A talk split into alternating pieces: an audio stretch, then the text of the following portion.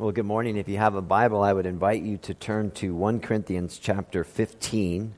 It is page eight hundred fifteen in the church Bibles. And in just a moment, we're going to begin reading at verse twenty-two to verse twenty-eight. It's wonderful to see you this morning.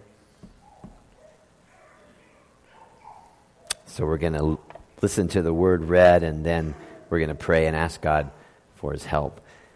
Verse twenty-two, First Corinthians fifteen. For as in Adam all die, so in Christ all will be made alive, but each in his own turn. Christ, the first fruits, then when he comes, those who belong to him. Then the end will come, when he hands over the kingdom to God and the Father, after he has destroyed all dominion, authority, and power. For he must reign until he has put all his enemies under his feet. The last enemy to be destroyed is death, for he has put everything under his feet. Now, when it says that everything has been put under him, it is clear that this does not include God himself, who put everything under Christ. When he has done this, the Son himself will be made subject to him, who put everything under him, so that God may be all in all. Amen. Let's pray together and ask God for his help. Father, we thank you for the gift of righteousness in Jesus Christ. We have sung about it this morning, and we thank you that it is real. It guards us against pride and, and foolishness. And now, God, we pray that you will speak to us as your word is open and explain. It is your voice that we seek, and only your voice.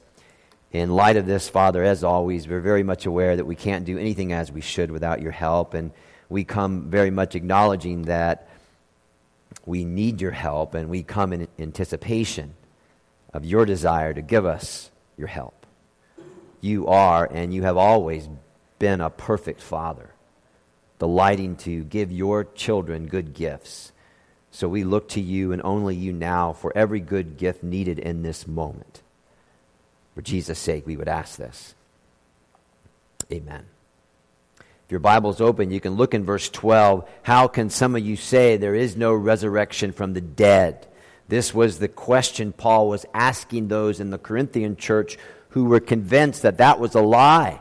They were saying, some in the church, that there is no resurrection of the dead. And so Paul, with his God-given authority and clarity, begins to correct the lie, because lies are always a dangerous thing. And he begins with the fact of the historical reality of the resurrection of Jesus Christ. You'll see that in verses three to six. Lots of people saw the resurrected Christ, Paul writes, including Paul himself. He then goes on and he begins to show all throughout this chapter that everything true about the resurrection. And congregation, this is very, very important that we understand what I'm about to say. Everything true about the resurrection exercises some pressure on the now. In other words, the resurrection is, is much more than a great promise when death comes to us or when death comes to those that we love in Christ. The resurrection is also a powerful incentive which Paul says ought to affect our everyday living and our everyday thinking about our everyday living as followers of Jesus Christ. For example, we'll see this in verse thirty-two. If the dead are not raised, Paul says, okay, if there's no resurrection, then you can see it there, verse thirty-two, it's party time. Every day is a vacation day. It's an endless summer. Eat and drink, for tomorrow we die. In other words, if there's no resurrection, then there will be no accounting of the life we've been granted before a holy God, so go do as you please. And of course, some people do as they please. However, Paul tells them, verse thirty-three, don't be misled. Rather, verse thirty-four, I hope your Bible's open, you'll see this. Verse thirty-four, come back to your senses. In other words, think about your life. Think about your life. And later on, he will write a second letter to the church in Corinth, and he's going to explain to them in chapter five that everyone will face the judgment seat of Christ. And this judgment seat will not be a, dis- a decision of where the genuine Christian will spend eternity. That was a done deal when by grace we came to Christ in repentance and faith, and we thank God for that. However, this judgment will be determined of what condition we'll spend all of eternity with Christ. If you like, our quality of life in heaven. Now, you know and I know that the phrase quality of life is a much exercised phrase in many circles that people move in. It's a concern only about the now of earth, the quality of life now. However, Paul's logic, and therefore God's truth, is very, very clear. J I. Packer is going to help us a little bit. All the elders have given ourselves the assignment of reading one of his books, Finishing Our Course, Course with Joy, and in it he says this: the quality of our unending enjoyment of Christ's love and goodness in heaven will in some way correspond to the quality and love of our devotion to Christ that marks our lives now on earth. That's two Corinthians five ten. His reference to knowing the fear of the Lord, two Corinthians five eleven, then hints at the sad possibility that slackness and irresponsibility in Christ's service now may unfit one for the fullest fullness of heaven's joy. So Paul takes care not to grow slack in his ministry, not to grow slack in his evangelistic persuasion. He goes on. Whatever admonition Paul might have addressed to Christians in every age and stage in life, recommending relaxation and taking things easy, that is, that is, eat and drink, for tomorrow you're dead, would not have been among them. Now, this is akin to the words of Jesus. It was the parable of the faithful and wise manager who was continuously ready for the return of his king.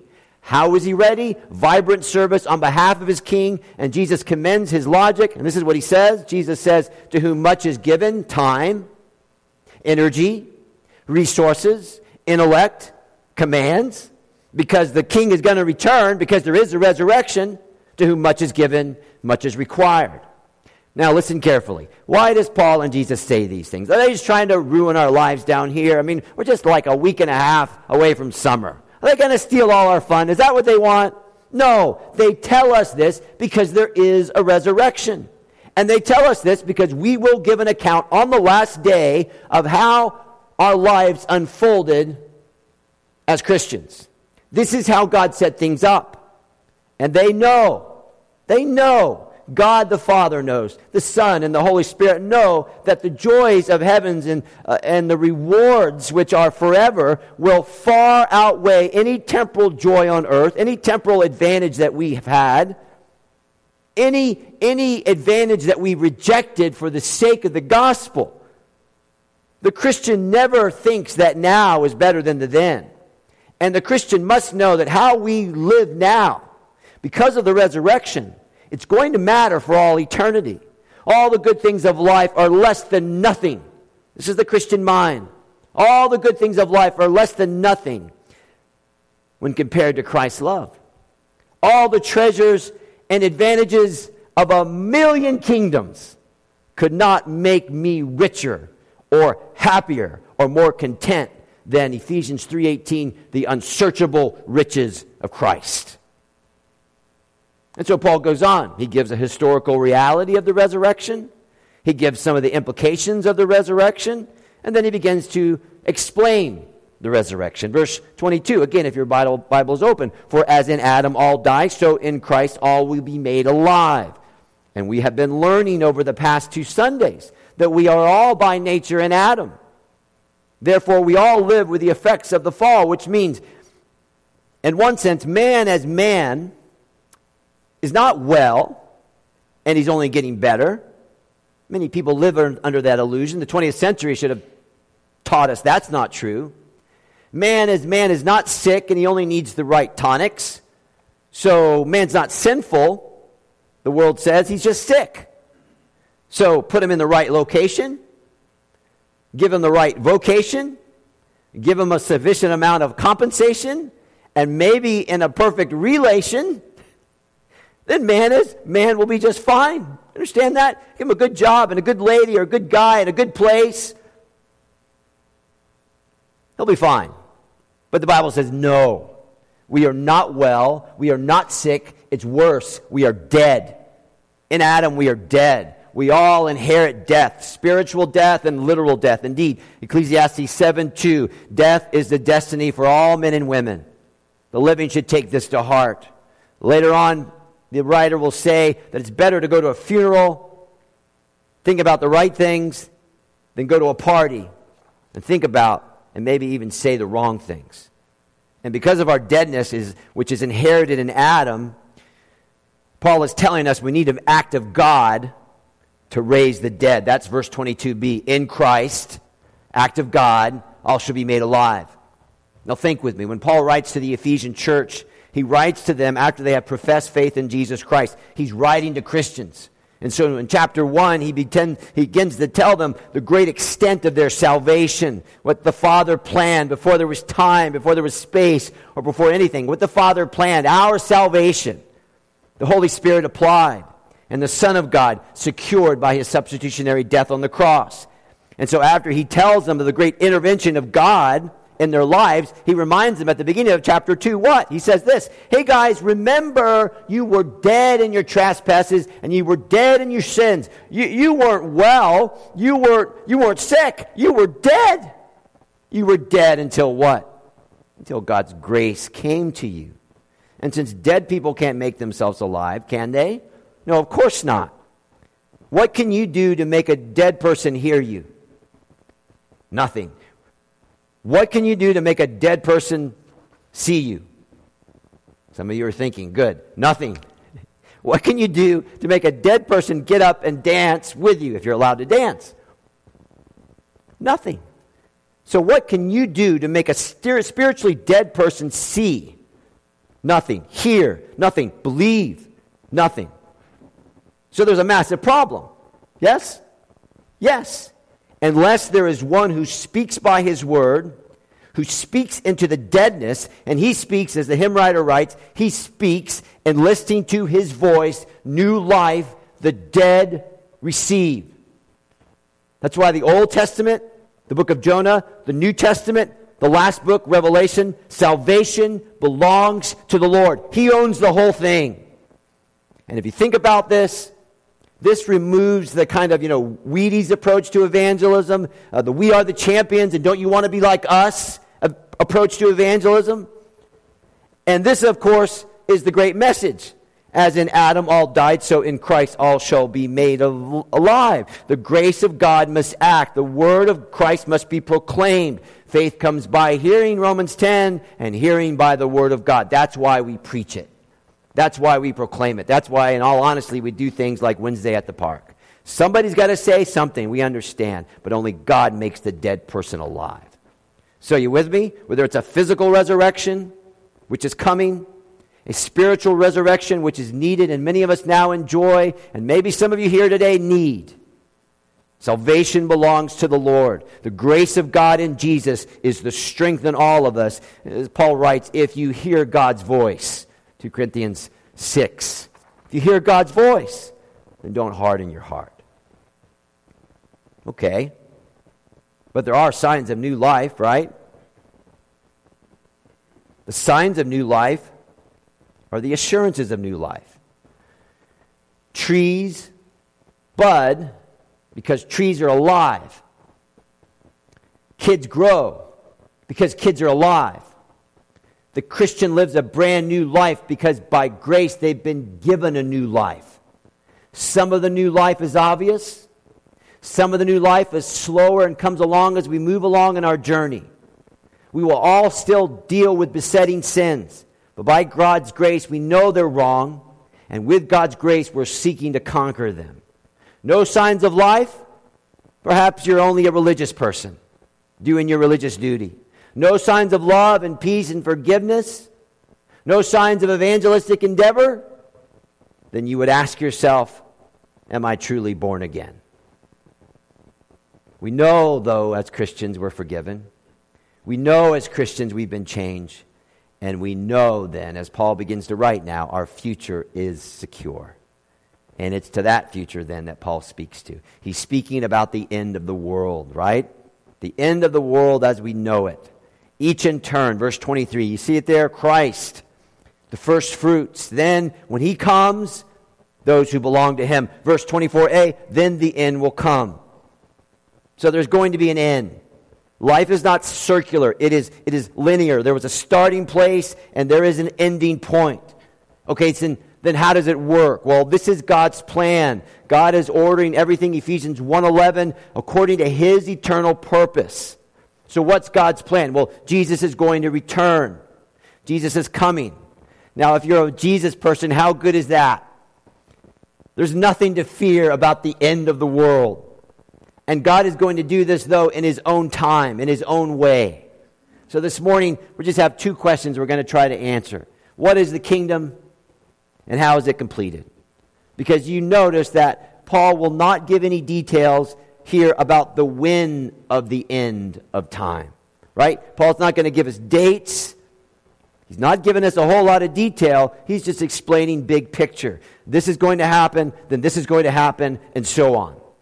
Okay, first of all, then let's answer the question, what is the kingdom? And this is a very important question.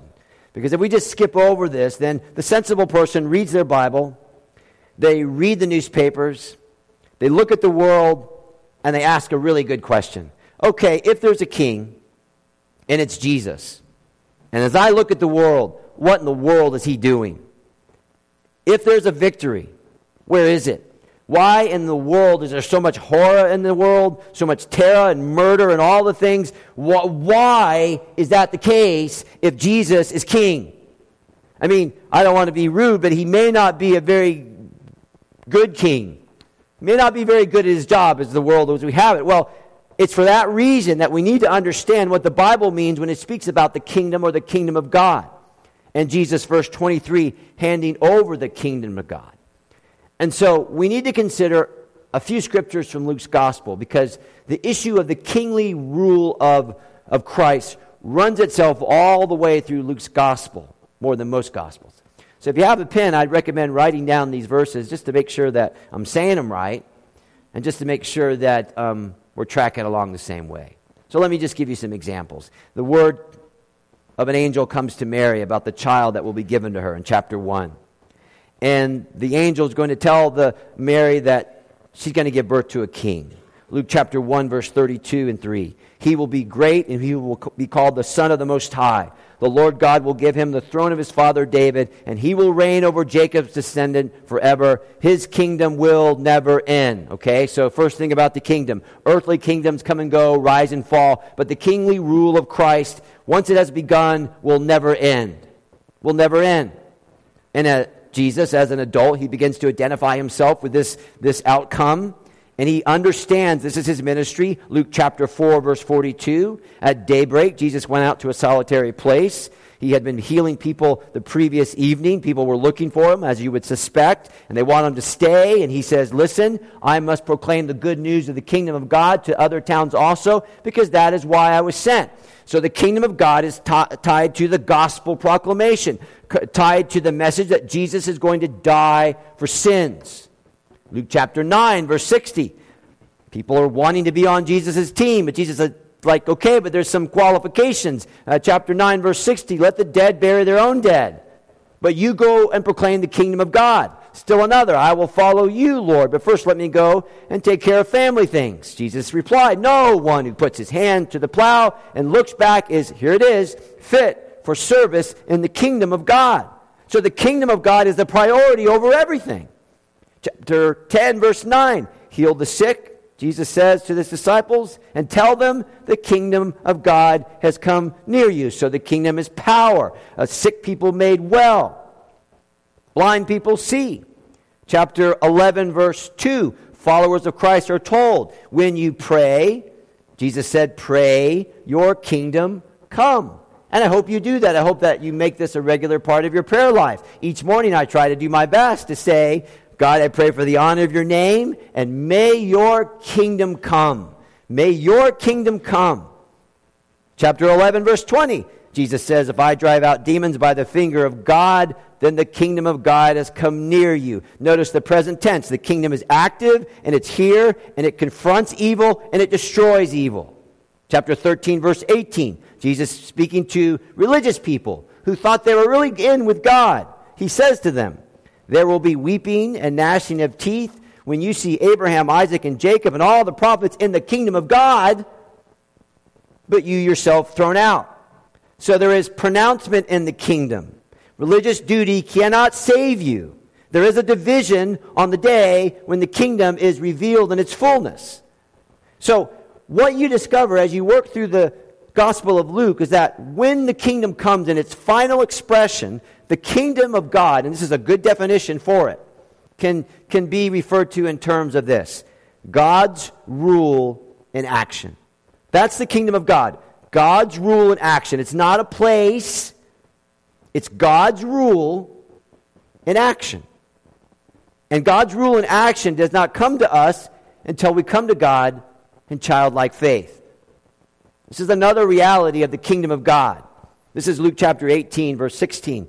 Kids were coming to Jesus. The disciples, as more of their silliness, they say, "Go away." And Jesus says, "No, no." Listen to what he says. "The kingdom of God belongs to such as these." "Okay, Jesus, why?" "Truly I tell you, anyone who will not receive the kingdom of God like a little child will never enter it." Okay, so according to Jesus, the attitude which is necessary to receive the kingdom and make one's way into it is the attitude of a little child. Childish? No, no, no. Childlike. Huge difference. Childlike. And that was the exact opposite of the very next story that Luke tells us in Luke eighteen of the rich young ruler. So you have little kids, and Jesus says you can't enter the kingdom unless you become like a little child, child. And then you have a young man who was rich and well-heeled, and he was interested in eternal life, and he knew all the commands. Mister Religious with a big fat wallet. He asked Jesus, I, what do I need to do to live forever? Great question. People like that, they're, they're movers and shakers. I want to inherit eternal life. I want to understand what it, what's involved in this kingdom thing. And then he says this, "Tell me what I need to do." Okay, Jesus says, if you're serious, what you need to do, notice that, you, you need to do, because you're all grown up, sell everything you have, give it to the poor, and you'll have treasure in heaven. And then come follow me. That's what you need to do, because you're grown up. You're not like a little kid. You're grown up. Big boy pants, big boy shirt. So what does he say?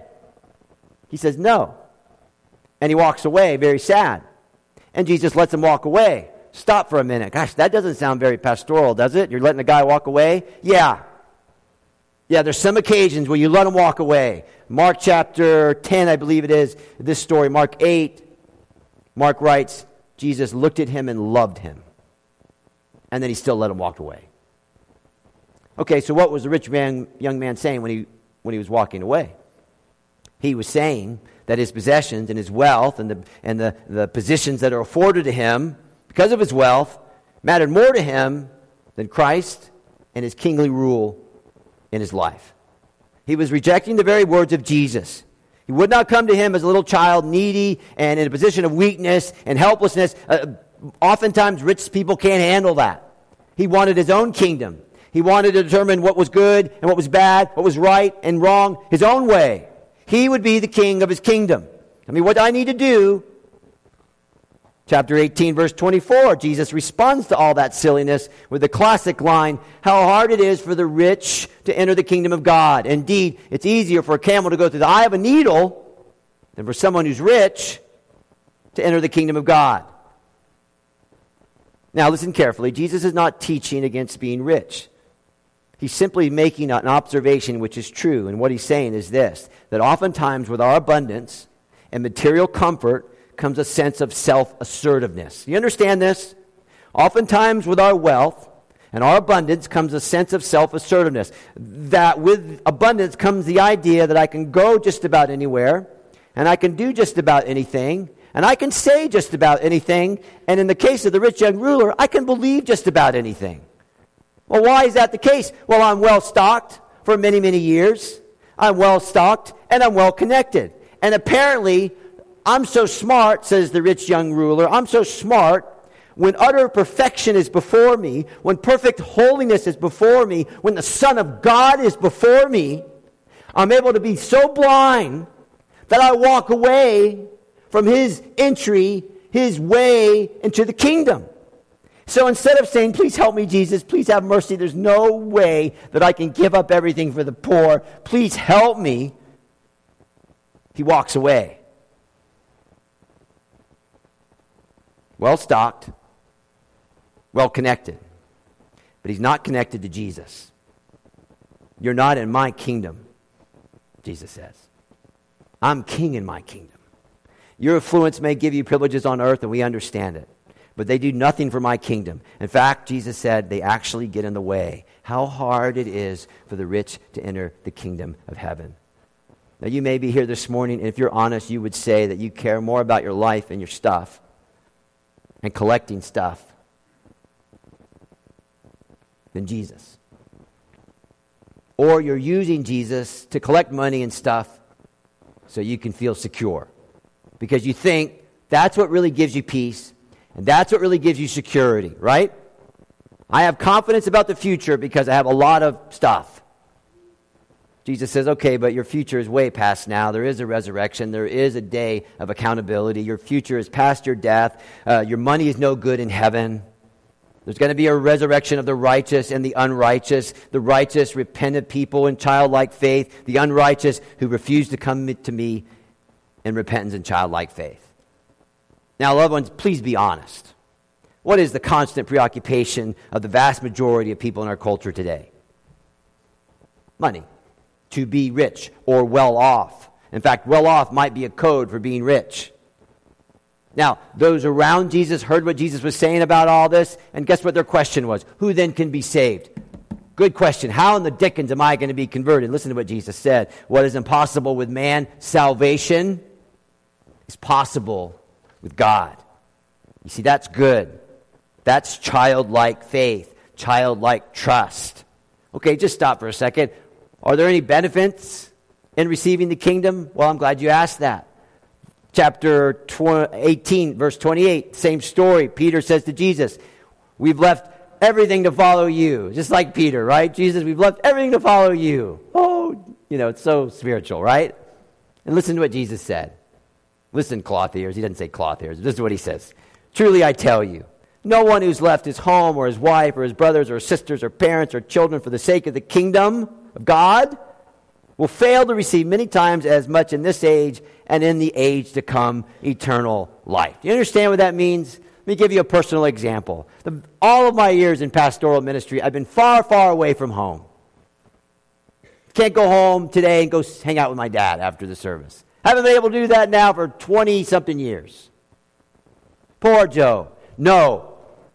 No, not poor Joe.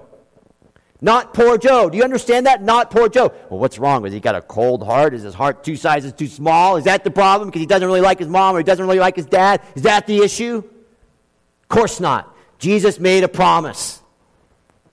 It's coming back to you in spades, Joe. It's coming back to you in spades. It has. I'm a fairly happy person. I do call my dad once or twice a week. Jesus keeps his word. Childlike trust, childlike faith, come into the kingdom, bow down, please let me in. Kids, they can teach us a lot. We need to go on. I don't have time to tell you about the blind Bartimaeus. He was crying out to Jesus, please, Son of David, King, that's what he was saying, King of the kingdom, come heal me. Or Jesus goes into Jerusalem. Everyone's pumped up, right? Here comes the king. But their whole version was upside down. They were thinking political and temporal and personal. Here we go. We're going to finally have our guy in office and it's all going to be great. But Jesus was thinking spiritual and eternal and global, right? The crowds were unprepared for the king of the kingdom to be naked, bleeding to his death on a cross. What kind of king is that? What kind of king is that? How embarrassing. No, says the Bible, that's the Savior of the world. That's my Savior. King, bleeding, naked, on a cross. So let's let's be very clear then. The kingdom of God has a now sense to it, and it has a not yet element to it. Now we've been justified. We have peace with God, the gift of righteousness. Thank you, Father, for that. We receive total forgiveness now. Our copybooks are clean now because of Jesus. We're adopted children of God. Now we enjoy that privilege. It's all true. But the fact of the matter is this now kingdom is not tied to any kind of political agenda, nationalistic agenda, or even a quality of life agenda. Because the kingdom has a not yet element to it as well. which is also an expression of the Christian life. So the good we want to do, we don't. And the bad we shouldn't, we do. We're not yet perfect. We may get sick, and we may stay sick. We're not always going to be healed. He or she may leave us, and they may never come back. We may struggle with income and addiction and injustice as Christians. You name it. And if one is prepared to answer all those difficulties, well, well, you know, you just don't have enough faith. You're not trying Super X, whatever Super X is, because if you tried Super X, you could have total victory. Then you would tell the person, well, you need to consider the life of Paul, and you need to consider the life of John and Peter and our example in everything, Jesus Christ, whose, whose example the Scripture beckons us to follow. So we live in the tension of living in the now and the not yet. We recognize that the kingdom has to be received. We look for it. We live in it, and we pray for its triumph. And as we bow down to this king, to his rule, to his reign, we can say, maybe with a shaky voice, whatever my lot is, O king, you have taught me to say, it is well, it is well with my soul. Okay, why is that true? Well, one, there's going to be a resurrection. And two, because the kingdom of Jesus Christ is forever. It's forever. What's the kingdom? First question, the kingdom is God's rule in action. How does it come? That's our last question with just a few minutes left. How does it come? Well, think for a moment. As you look at these verses, twenty-three all the way to twenty-eight, Paul is, in a fairly simple way, applying that our glorious future is, is pretty much gu- is guaranteed. There is no enemy so great that it's going to stop this chain of events that begin in verse twenty-three. The devil has already defeated the foe. He's not going to stop it. He, he cannot stop the end the way God wants it to come. He, He may move around his piece on the chessboard, if you like, but no matter where he moves, uh, queen to h five, bishop to f three, he's always in checkmate. No power of hell, no scheme of man can ever pluck me from his hand. Verse twenty-three, okay, how does it happen? Each in turn. In the Greek culture, this would phrase would be used in military language with the emphasis on order, as in in order. Okay, here's the order. You ready? Christ raised. Look at your Bible. Okay, that's done, right? Christ is raised. The first fruits, the bodies of his people will be raised. Not yet coming. Christ returns. Not yet coming. The end will come. Yes, it will. How? Verse twenty-four. When Christ hands over the kingdom to God the Father as he destroyed all dominion, authority, and power. Every rebel is going to be defeated, in other words. No more no's to Jesus. No more I'm not going to do it, Jesus. That's all ended. For he must reign until he has put all his enemies under his feet. Verse twenty-six, the last enemy to be destroyed is death. Okay, so this is the sequence of the eternal purposes of God. There is an end coming. Each in its turn. In order. Again, when is not the issue here. The in between parts, which some people differ on, is not Paul's concern here. How is the issue here? Christ started things off by his resurrection. Then the end. Dead in Christ raised. Then his alive people gathered. Then, verse twenty-four, the end will come. This is certain. And I want you to see this beautiful picture of mutual submission in the triune God. This beautiful transfer of power from the Son to the Father. It has nothing to do with status. It's just roles, right? Basic Christian doctrine. What do we know about the Trinity? God the Father, Son, the Spirit. Equal in authority. Equal in glory. Equal in power. So there's no power grab going on here. Paul then quotes in verse twenty-seven from Psalm eight. This is his line of thinking. Listen carefully. Psalm eight, man has been made a little lower than the angels. The first Adam failed humanity. The curse was passed down. Everything now toil. The second Adam, Jesus Christ, in his flesh, the perfect man, brings everything, the whole created order, back in submission ultimately to God. The first Adam moved the world into rebellion. The second Adam, Jesus Christ, into submission to God. So in Christ, in his humanity, he submits to himself to the Father. And God, verse twenty-eight, who is triune, will be over everything to everyone, which includes the submission of every enemy of God to the truth that Jesus Christ is Lord. To the truth that everyone will obey Jesus. That Jesus Christ was this world's only hope. Everything will come under that phraseology, under submission to that truth. To those who have been rejecting Jesus, judgment, eternal condemnation. The lordship of Jesus Christ is a hard forever sentence for these kinds of people. To those who are in submission, life, life, eternal life with Jesus Christ. That's the promise. That's guaranteed. Nothing's going to get in the way. Now listen carefully and I'll be through. Look at verse twenty-six. The last enemy is death. Right? So if it's true that the last enemy is, is death, verse twenty-six, then it's reasonable to assume that the spiritual forces, the enemies of Jesus Christ and his kingdom rule, will find every opportunity to be preoccupied in matters connected with death. Right? That's reasonable. Death is an enemy. We've got to fight that enemy. The enemy wants to fight us. Hebrews two fourteen, the one who holds the power of death, the devil. So think with me for a moment as we end. What would the devil do to advance his cause about death? I thought of four things. I'm going to give them to you. Number one, he would do everything he could to make individuals try and ignore it. Right? Let's just ignore the whole thing until it sneaks up on them and they're unprepared. Where did all the time go? Disaster strikes.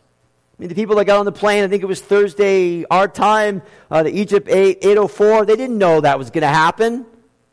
The doctor says, you're not fine. Second thing, make death seem so powerful and undefeatable that it creates this fear that is just paralyzing. I don't want you to talk about death. Shh. Don't talk about it. Please, shh, don't. Because if you talk about it, then I'm going to have to take a pill. Three, in matters of the occult or in matters of out-of-body experience. Okay, let's dive in and see what's happening on the other side. I want to talk to my dead Uncle Bernie. I want to see what's going on, quote, on the other side. And the lady on the show is talking to dead people left and right. And it seems like everybody's seeing heaven these days. Let's go to them. Four, in matters of the right to die and assisted suicide. It's my choice. And all is dark and all is gloomy and all is death. And loved ones, is that not our culture? All kinds of concoctions presented to us as truth about what's on the other side. All kinds of distractions to distract us about death. All kinds of fears about death to make us avoid it and speak of it and think past it at all cost. The enemy brings the lies about the end. And in all of it, all of it, our culture then calls into question the biblical truth about why there is death, what happens after death, and where there is life. And to you and I, believer, two Corinthians five eleven, we've been given the incredible privilege and the sobering responsibility to speak into a culture which is afraid of death and knows nothing of genuine life. And we can say to them, if you would just become like a little child. Just, just little child, the kingdom of God can be yours. All of it? Yeah, all of it.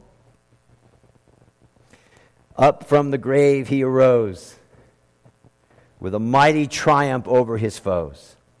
He arose a victor from the dark domain, and he lives forever with his saints to reign. He rose, he rose. Hallelujah. Christ arose.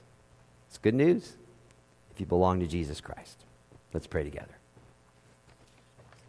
Well, Father, we would say to ourselves, it, it can't get any better than this. To know that we are in Christ, protected from our foolish sins, having Jesus paid the full price by his suffering and death on the cross. Coming to you in childlike faith and repentance, not trying to be big and brave, but being small and childlike. And asking you for the mercy to do for us what we could never do for ourselves and save us. And now, Father, as we move into this life and look past death, we see everything's in order. The beds are all made. The curtains are hung. The towels are clean. And the room is ready. And all that needs to come is the end, either our end or when Jesus returns. And so we are welcome um, in heaven by these truths, and we anticipate heaven so much, Father. And I'm thinking of a good quote, which you already know, that C S Lewis said, it's those who think more about heaven are become more useful here on earth. May that be true of all of us here, for Jesus' sake, as we ask that you would bless your people this morning. Amen.